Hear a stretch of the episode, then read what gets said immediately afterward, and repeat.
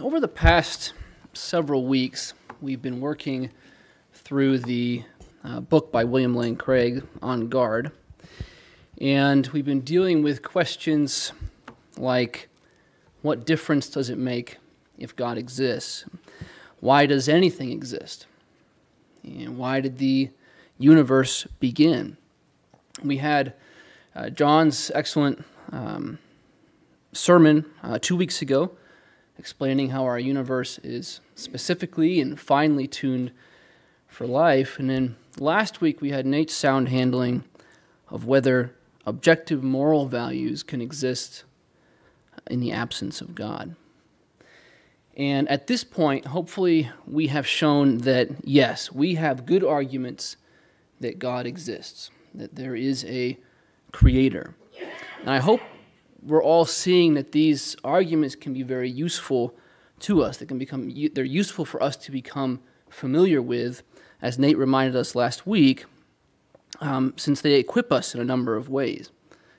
Uh, first of all, to winsomely persuade unbelievers, um, to fortify our, our faith, to teach our children, to raise our children up in such a way that they would know what to reasonably follow and to reasonably believe, and also to address our own doubts. And I think this last point in particular is important when we grapple with issues like today, issues like suffering and evil. Uh, I apologize in advance. I'm just getting over a, a, cold, so if I seem a little stuffy or coffee or whatever I may do, forgive me. Um, but up until this point, we have been presenting the arguments. We've been presenting them.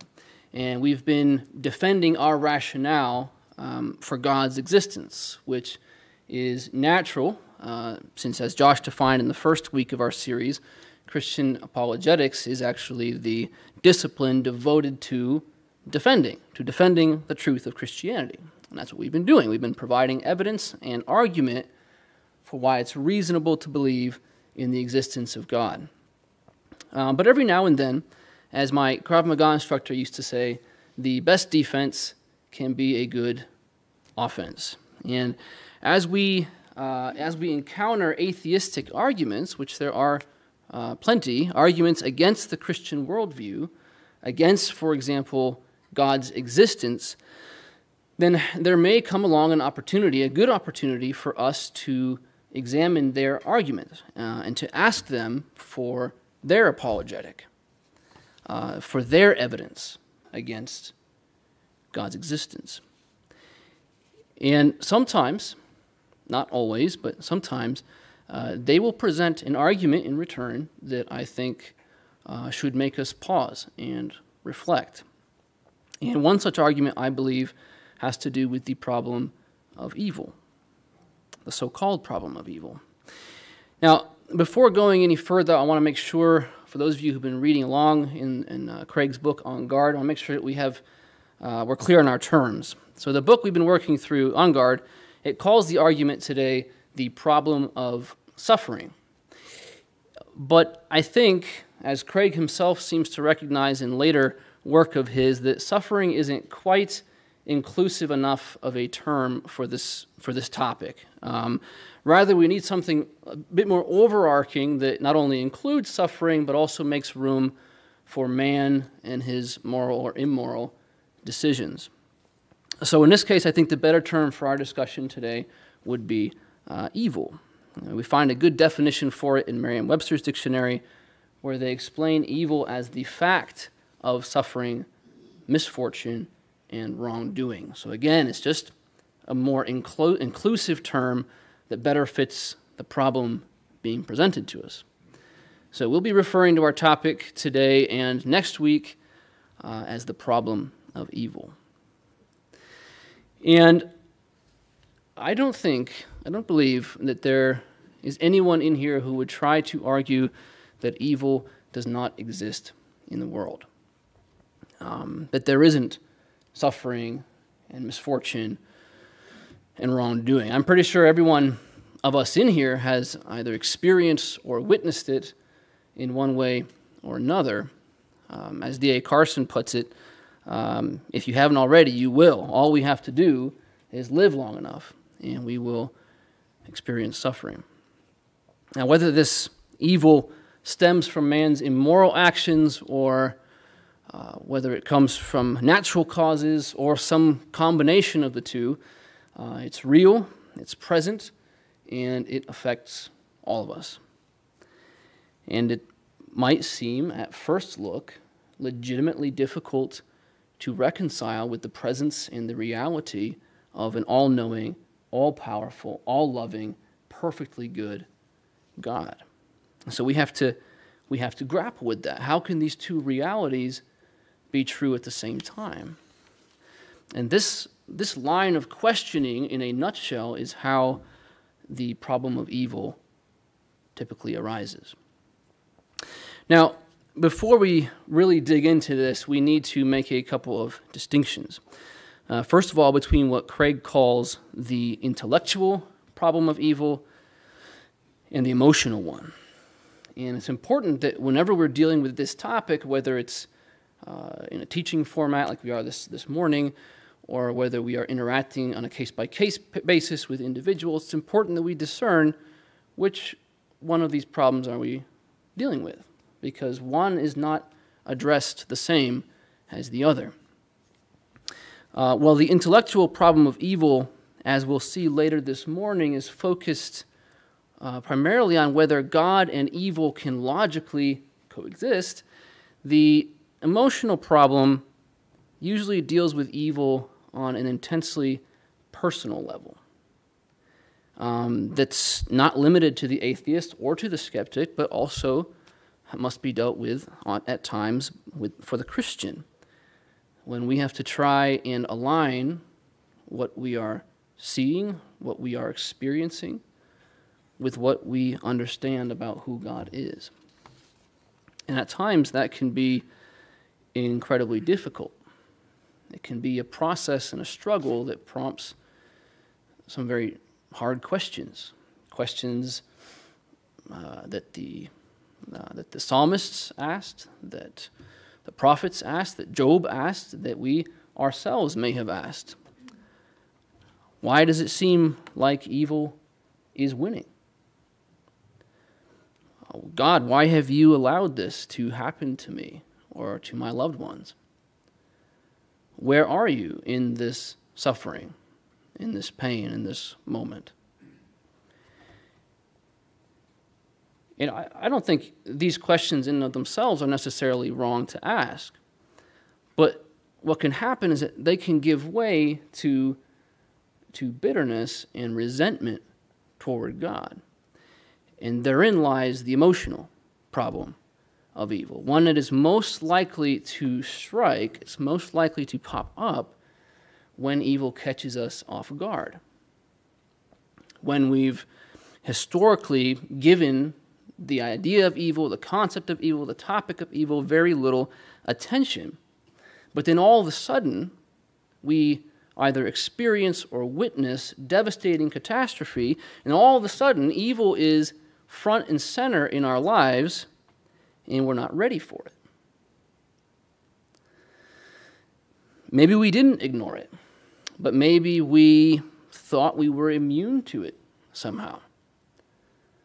It's going to happen to them, it won't happen to me. Maybe we paid too much attention in Sunday school to the victories of David and Joseph and and Christ's triumph. And we didn't pay enough attention to Joseph's imprisonment and sorrow, and David's anguish and lament, and the sufferings of Jeremiah, and the, the frequent illnesses of Timothy, whatever they were, and the thorn in, in Paul's flesh, and Naboth, righteous man, getting killed for his vineyard, or Uriah being killed for his wife. Um, maybe we didn't sufficiently meditate on the immense suffering that Christ bore on our behalf and, and what it means to pick up our cross and to follow Him. Know, whatever the case, if we are not prepared and all we have at our disposal is whatever flimsy rationale we've sort of picked up along the way or created for ourselves, and if all we have is are these you know uh, base Christian platitudes that we grew up with as we prayed evil away from ourselves and our families, then when we suddenly face it, the emotional problem is just going to spike right up. It's going to be right there. And we can fall quickly into the pagan tendencies of short sightedness and, and despair, even questioning the most basic tenets of what we believe. And that's not something to be considered lightly. Uh, nor is the emotional problem of evil clearly something to be ignored. And since we know uh, that it's only a matter of time before we experience evil firsthand, if we haven't already, it's not a bad idea to uh, now start taking the time to prepare for it. And if you ask me, Josh, well, well, how do we do that? Well, I can think of a few things right out the gate. Uh, first, um, be in daily study of God's Word. Seems obvious, but we need that reminder. The Bible is not a passive tool to be used now and then and put on the back shelf uh, to collect dust. Use it daily. Pick it up actively. Apply it. Reflect on the truths that you read about God and about evil and about God's response to evil. Familiarize yourself with those things and then ground yourself in them. Plant your feet on a firm theology that is bred from study, reflection, and application. Work to understand the implications of what you believe, and then, very importantly, resolve yourself to hold to those truths about who God is and about what His promises are, no matter what comes, no matter how you feel in the moment. You have to commit to resisting what Carson calls the, the crush of the urgent, which is basically the belief that if God is going to show up, if He is going to do something to relieve our suffering and to solve evil, then it needs to be in the immediate. It needs to be right now, our timetable. And if not, then God's promises are null and void, and he must not be who he says he is. We've got to resist that mindset. We have to commit to, to not looking at our circumstances and at evil uh, in the world through a temporal lens, if you will, but to look at it through God's eternal perspective and trust in his promises and purposes. And we'll talk about that some more next week, actually. But lastly, for today, and I think this is also very important, you need to make effort, you know, real effort, to uh, put aside anything in your life that would hinder the work of the Holy Spirit. Um, you need to allow Him the space to create in you a bedrock, a foundation of stability and godliness and courage and humility and joy and holiness and faithfulness. It's a long list. But those are the things the Holy Spirit will do in your life, and those are the things that will sustain and bolster you more than anything else when evil comes your way. Now, what I'm saying is that, is that dealing with the emotional problem of evil is best done not just on a Sunday morning where it comes to our attention, but it is best done over a lengthy and a steady preparation process. It's something that needs to be done preemptively in expectation of evil. But not everyone thinks to do that or is able to do that. And so when someone is grappling in a in a in the moment with this problem of evil in a personal and in a painful way, whether it's a lost loved one, um, whether it's a cancer diagnosis or just a hurting response to the evil in the world, whatever it is, their emotional dislike for God in that moment uh, or their confusion and hurt that stems from what they're experiencing, those things probably won't be helped by having you sit them down, and tell them the good news is none of it logically disproves God's existence. Okay? God forbid, it wouldn't be helpful to tell them how they should have prepared better for suffering. Right? Instead, I mean, rarely I think those will be helpful or healing things to say. Instead, for such people in such times, um, grieving with them, sitting with them, speaking less, much less, and listening more may be the better path. You know, be like Job's friends before they opened their mouths, before they began to speak. Present and quiet with Job, sitting with him in his grief and in his pain in silence for seven days and seven nights. Can you imagine? Now, I'd love to spend seven days on this emotional problem of evil alone, but we are going to save that for another sermon in another time. Uh, in the meanwhile, if you're keen to read more about this topic, I would recommend picking up some of these just sort of as beginner books uh, that are helpful and um, uh, just give them a read. The Problem of Pain by C.S. Lewis. I know many of you in here have already read that. Uh, the book that he wrote after his wife uh, passed away, a Grief Observed, and also potentially thought provoking uh, and maybe less known uh, here would be D.A. Carson's book, How Long, O Lord? A Reflection on Suffering and Evil. But for the rest of today and next week, and more in line with our current apologetics series, uh, we're going to be focusing primarily on the intellectual problem of evil as it is presented by the atheist and the skeptic. And typically, the general overall problem as they present it is uh, sounds something like this.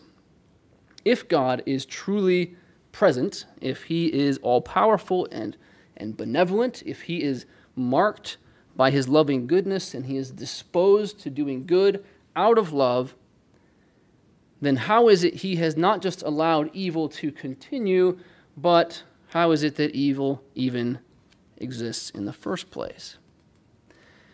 They believe that there is a logical disconnect of some kind between what we are told about the God of the Bible and what we see play out in the world. A Scottish uh, Enlightenment philosopher, David Hume, I think, put it well for us. He writes If God is willing to prevent evil, but not able, then he is impotent. He is not all powerful. Is he able but not willing? Then he is malevolent. He must want to inflict pain and evil on us. Is he both able and willing? Whence then is evil?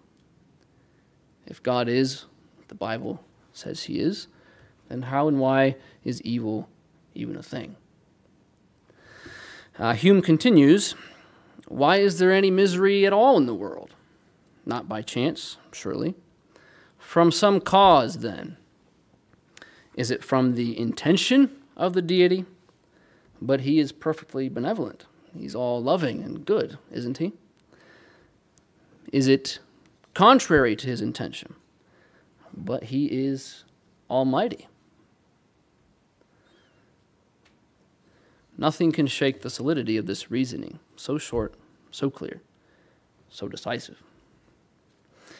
Um, so, this is the heart of the, the argument, essentially. Because evil undeniably exists in the world, again, none of us are arguing with that here, God, at least as he is biblically defined, must not.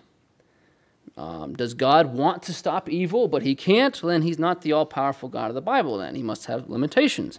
Is God powerful enough to stop evil, but doesn't want to? Then he must not be loving. He must be some sort of monster, allowing us to experience um, all this pain and suffering. Um, maybe he even wants it to happen. Is God both powerful and loving enough to stop evil? Then why is it still here? Why are we dealing with this pain, suffering, and wickedness?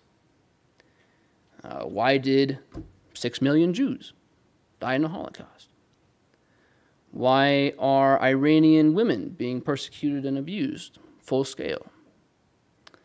Why are thousands dying in this war in Ukraine? Why are parents in this church having to bury their children? Why are spouses dying way too young? Why are cancers and diseases and various ailments afflicting our community? Uh, God, are you not powerful enough and loving enough to stop all of this, to prevent it? Where are you? And the answer to the atheists, again, is short, clear, and decisive God's just not there. An omnipotent, omnibenevolent, morally perfect being who created and governs the world must not exist. Now, unfortunately, to many at a gut level, this might feel like a compelling argument. But our goal today is actually fairly simple it is just to show that it doesn't work. All right, our goal uh, is to show that it can't be proven, that this argument in no way actually challenges the rationality of belief in God. And not just that, but maybe at the end of this these two weeks uh, together, we might be able to conclude that belief in God um, and in the reality of his existence may, at the end of it all, be the only real solution that we have to the problem of evil. That in the absence of God, uh, the, the moral uh, lawgiver, as Nate pointed out last week, we would have no objective standard by which to even define evil, let alone uh, deal with the so called problem of it. So we're going to spend some time uh, looking at those, those things, but uh, to do so in an effective way, we're going to split up our discussion uh, between this week and next week, and we're going to look at two different versions of this intellectual problem of evil. Uh, this week we'll be looking at the logical version, and next week uh, we'll be tackling the probabilistic version or as Craig calls it in On Guard, for those of you following along, he calls it the evidential version.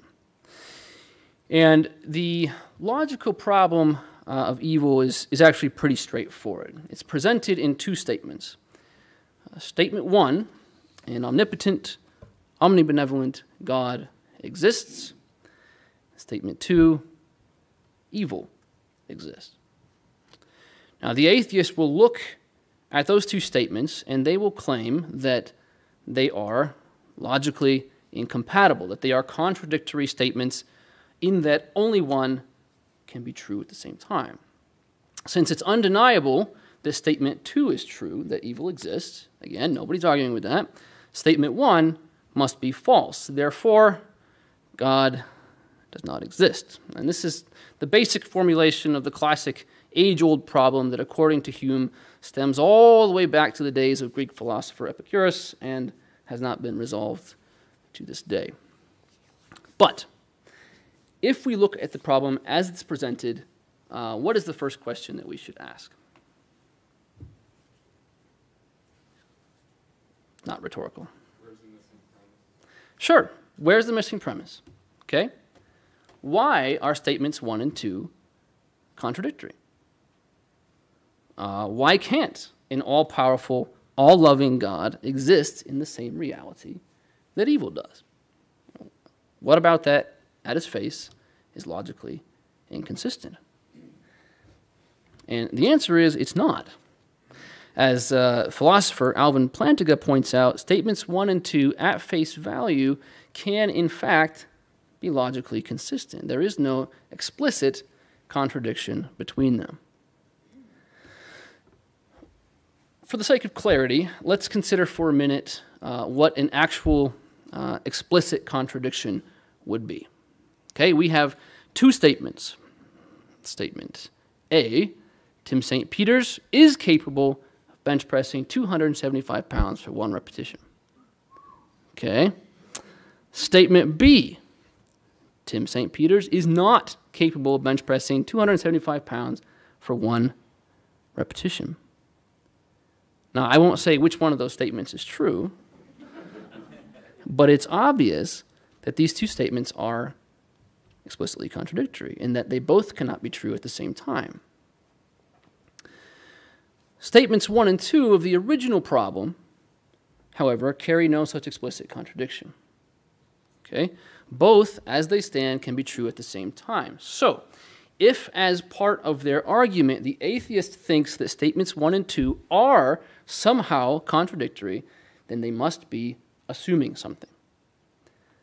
Something not immediately obvious about one or both of those statements that would cause them to conflict. There must be some implicit contradiction, some additional, necessarily true uh, proposition being added to the mix, maybe behind the scenes, that would make the atheist look at these statements and say, nah, it doesn't work.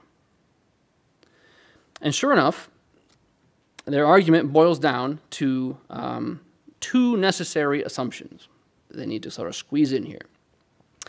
Um, there's assumption A, we'll call it. If God is omnipotent, if God is all powerful, he can create any world he wants.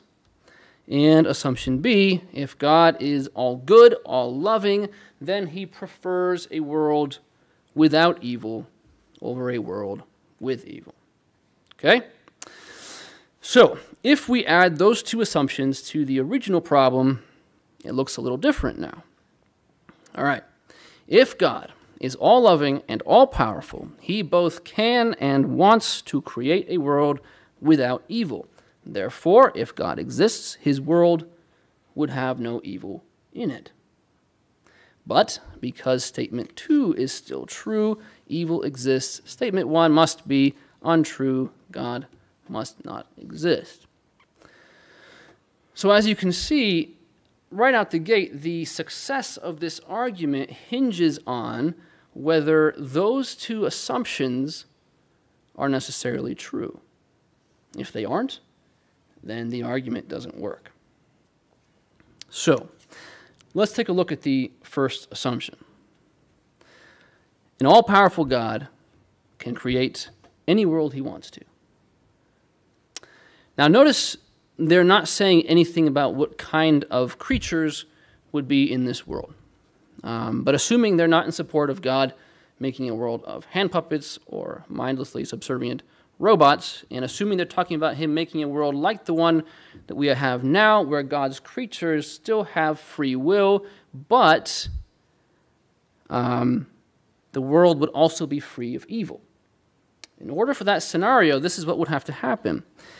God would need to create free creatures who always chose to do the right thing. He would need to create people who freely choose what God wants them to do. In other words, always make morally right choices. To them, this would be the reasonable explanation, the reasonable approach for God to take. But Plantinga argues that if it's even remotely possible that God's creation is actually, truly free, then if man was created with genuine freedom of will, then God, even God, in his omnipotence, couldn't necessarily create just any world he wanted to. If God wanted man to be free to choose, then God has to create a world in which man is legitimately free to choose uh, in which man is free of any causal determination outside of his own. So God, you know, he, he can't do, we've talked about this before, logical impossibilities like creating a round square, and uh, he cannot make someone freely do something. You all following me so far? So if he created a world that caused all of his creation to make a specific type of choice, the preferred type of choice, if he was to force his creation somehow to make the choice he wanted them to make, then that choice by definition is no longer free. So God, in a sense, is bound by his own parameters.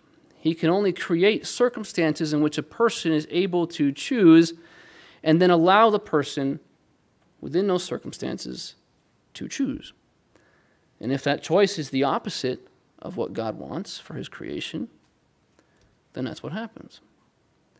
So if you follow this line uh, of thinking to its logical conclusion, then as long as God uh, has determined that he wants his creatures to have free will, and those creatures have genuine freedom to choose between what he wants them to do and the opposite, um, then it's the creatures themselves effectively who, in their choices, bring about the reality of evil.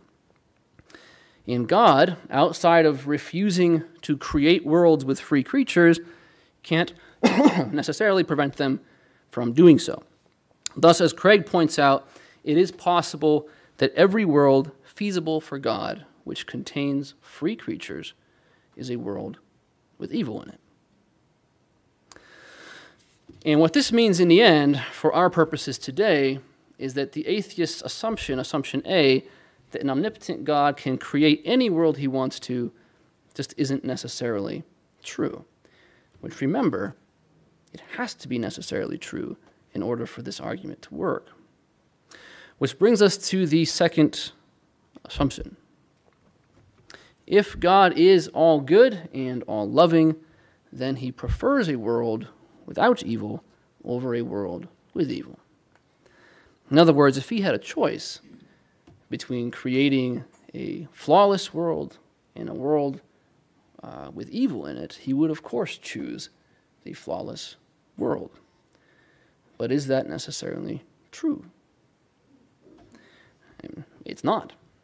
Simply in that we can't rule out the possibility that God, in his wisdom and omniscience, has good explanations for allowing evil to exist, that he may have, as Craig puts it, morally sufficient reasons for permitting pain and suffering in the world.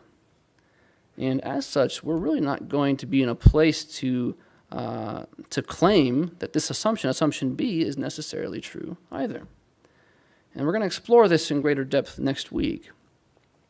But for now, uh, if assumption A can't be proven necessarily true, and assumption B can't be proven necessarily true, then the logical problem of evil loses two key ingredients needed for its success. And without those two ingredients, uh, proven necessarily true, statements 1 and 2 in and of themselves cannot be proven contradictory, which means that this particular argument, this logical problem of evil, is unable in the end to prove that God does not exist. As Craig points out, if it's even remotely possible that God has morally sufficient reasons for permitting evil, it follows that God and evil are in fact logically consistent. Now, um, like I said last week, we're going to be, uh, yeah, next week, we're going to explore this a bit more and we're also going to work through the probabilistic or evidential problem of evil. The argument that while the coexistence of God and evil uh, is logically possible, they'll cede that ground to us. Um, the probabilistic version says, but given the reality and the prevalence of not just moral evil, but also natural evil in the world, it seems highly improbable that God exists. I'm looking forward to uh, working through answering that with you, as well as spending a little bit more time on the question of natural evil and how that ties into all this. Um, but between now and then, I invite you uh, to be a part of answering this question with me. Uh, and if you have questions, if you have areas that you are feeling confused or uncertain um, with, or if you just have general feedback, I invite you to approach me after the service. I'll stay up front for a little while um, reach out to me, send me an email, give me a phone call, and if possible, I would love to address those questions with you, go into greater detail on any of this with you, uh, but also might take something that you offer and plug it into uh, next week's uh, teaching. Sound good? All right, thank you all. God bless you.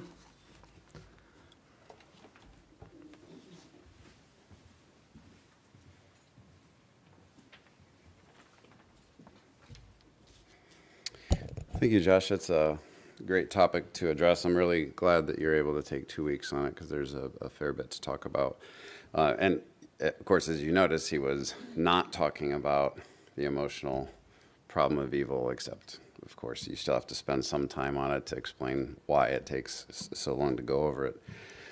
Um, yeah, the it's probably the best example uh, in my experience, of why apologetics is necessary. It's it's like it's like so many decisions we make. Like you make decisions about uh, dating, uh, not in the moment. You know, when you're alone with a person in a car, that's a, that's a terrible time to be thinking about that for the first time. You you don't do that kind of stuff. You you think ahead. You you learn. You ask hard questions, um, and it's profound. It's just so interesting that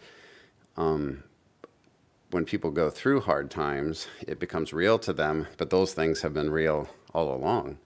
Um, it's just real to us, but it has nothing to do with reality as a whole. Do you get what I'm saying? People uh, die every day, uh, and then all of a sudden, when it affects us, we think differently about it, but all that does is point out uh, our lack of circumspection and just not thinking about it, which doesn't make a lot of sense, but that's kind of how we're wired. Sometimes we avoid hard questions. It's, it's a lot of work. It's emotionally taxing, and so we, we do avoid those things.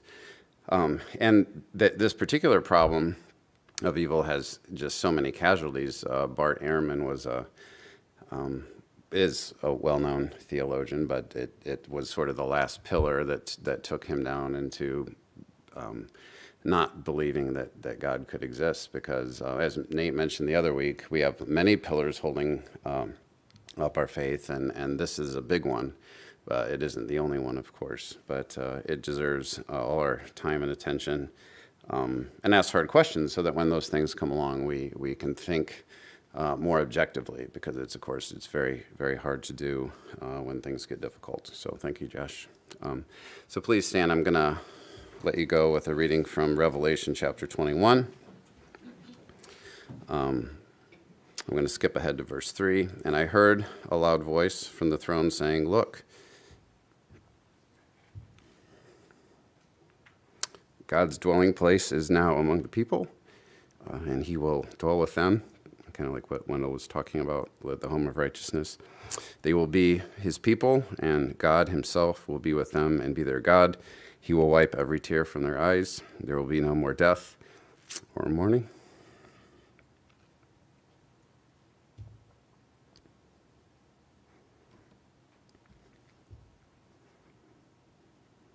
Or crying or pain, for the old order of things has passed away. He who was seated on the throne said, I am making everything new.